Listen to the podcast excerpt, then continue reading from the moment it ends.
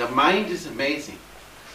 When it knows that it is going to be disciplined, it will put every obstacle in your path to avoid you from disciplining the mind. You must insist upon the mind that you are going to win and you will take control of it and apply yourself. Is necessary. You will never be successful if you don't do that. The mind will play many games to get you off that power of concentration. Now I'm going to say something which is very important for you. Before you start your meditation, contemplate.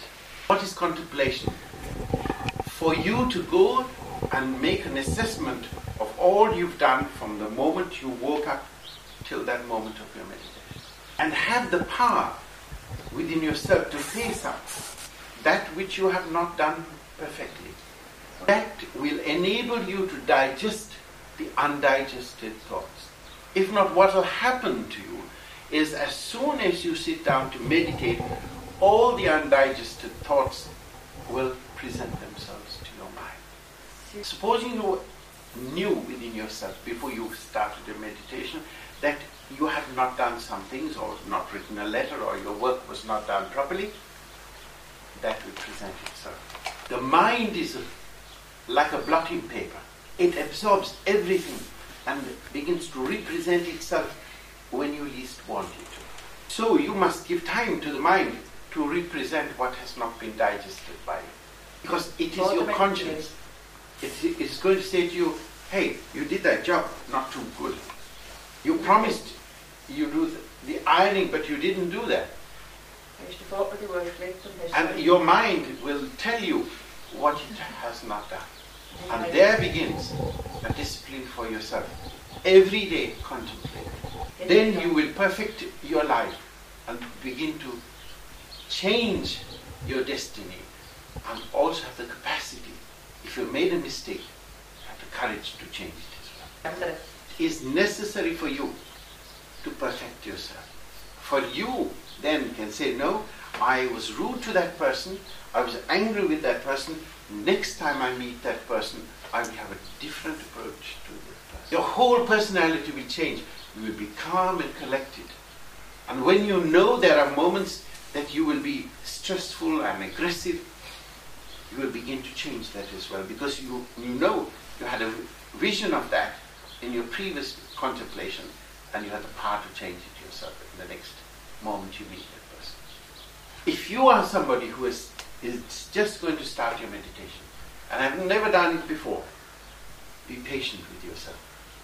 Lots of people will come to you and say, Oh, my meditation, I get so many things and experiences. I said, Good for you. Don't go into competition with anybody because that won't do you any good at all. You'll be frustrated. What that person's experience is for him and not yours. You will have your own experience and you hold on to it. That's yours. If you don't do that and you share your experiences, I'll tell you what you will be doing. As soon as you sit down to meditate and say, Oh, Jane said that, I have to think now. I, she experienced that, so let me also experience. No, mm-mm. that will be a total fantasy trip. Don't fantasize. The experiences, that chakra here is the best visionary eye you have. It's the best television set. And I want you to de- develop that. I went to an optician this morning and he said to me, You don't use your glasses. I said, no, because they are no use to me. Then he said, why have you come to me? Because I want you to examine my eyes. I'm sure something's wrong with them. So he compared my eyes with what those glasses were, and they were quite wrong. Then he posed a question to me and said, how do you look? I said, not with my eyes or glasses. He looked at me very strange. I've got a real case here. And that is true. I find it so lazy to put on my glasses. Thank goodness because those glasses were no good. And he's given me fresh glasses. And I'm looking forward to looking from them. But I can see much better from here. I'm starting to see those people a lot more clearly. I can see far more acutely. When I'm looking at somebody, I go over that person straight into their home. Yes. Then I know exactly how they are. I want you to develop that. You had that when you were primitive. Und dann hat That was your power of survival, perception. You were hypersensitive. To protect yourself from being devoured, you had that impulse within you and you react.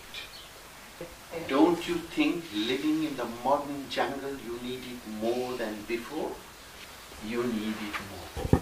Because your power perception enables you to realize what is going to happen and will enable you to protect yourself at all times. Nobody will be able to mislead you, for you will know well in advance what is going to happen. You can feel and see far more than your opponents are going to. That hypersensitive is necessary and will grow. I want you to make it your business to keep on looking from that point till you can see more and more and more. And then you won't have to say to yourself, I need to meditate. You will want to look through that